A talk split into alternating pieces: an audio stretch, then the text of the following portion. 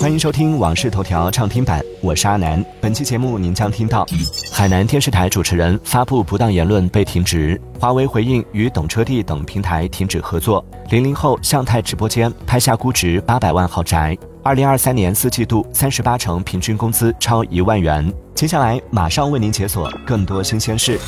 一月一号，日本接连发生强震，当天主持人陈某就此事发表不当言论，引发网民热议。一月二号晚，海南广播电视总台发布声明称，针对我台主持人肖成浩在其个人自媒体账号上发布不当言论一事，我台正组织核查，在此期间暂停止其工作。一月三号，中国铁路公众号发布消息称，自一月三号零时起，铁路一二三零六手机客户端推出购票需求预填和火车票起售提醒预订两项新功能，旅客通过铁路一二三零六官方平台购票将更加方便快捷。针对华为多个智选车品牌与懂车帝等平台停止合作一事，华为方面表示，原合作协议到期，在新的商务洽谈达成一致前，暂缓会员门店业务合作。近日，向太陈岚通过直播平台正式开售她历时十年建造的澳门豪宅 Tiffany House。据悉，本次直播出售的两栋楼合计二百三十套房，房屋单价为一平米十万元左右。据透露，这次直播共成交了五套房，其中一套八十多平米的房屋被一名零零后女大学生付定金拍下。近日，视频博主侯大万爆料称，北京一家途虎养车工厂店把副厂生产的配件当原厂件卖，被发现后，负责人声称，除了没有品牌标识，品质是一样的。对此，途虎养车客服表示，目前此事正在调查中，一旦有最新进展，将第一时间通知。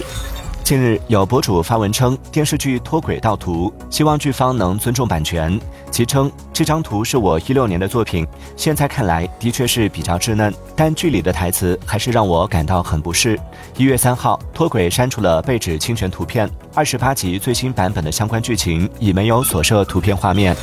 针对河马发生一氧化碳泄漏致三十六人中毒的传言，河马方面回应称，官方通报显示，引发事故的锅炉房位于商场负一层，主要用于商场供暖。发生泄漏的排烟管道距离河马先生约一百米。此外，河马没有燃气设备，不存在燃气泄漏的前提条件。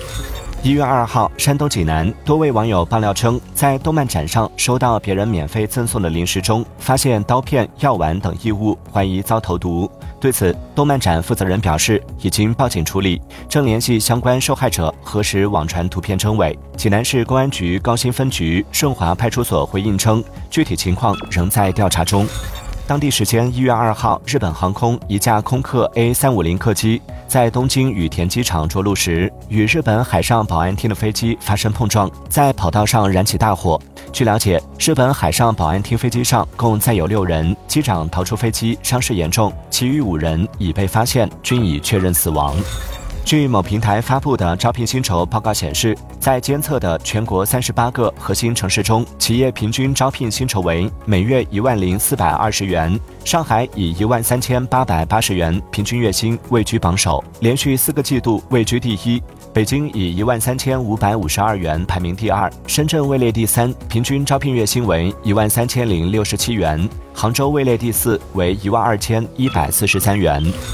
近日，网易游戏宣布，全线产品将在防沉迷系统基础上全面增设未成年人模式，将为用户提供一键内容屏蔽、网易家长关爱平台管理、防网络欺凌等防护功能选项。目前，三十四款首批试点产品已完成未成年人模式部署。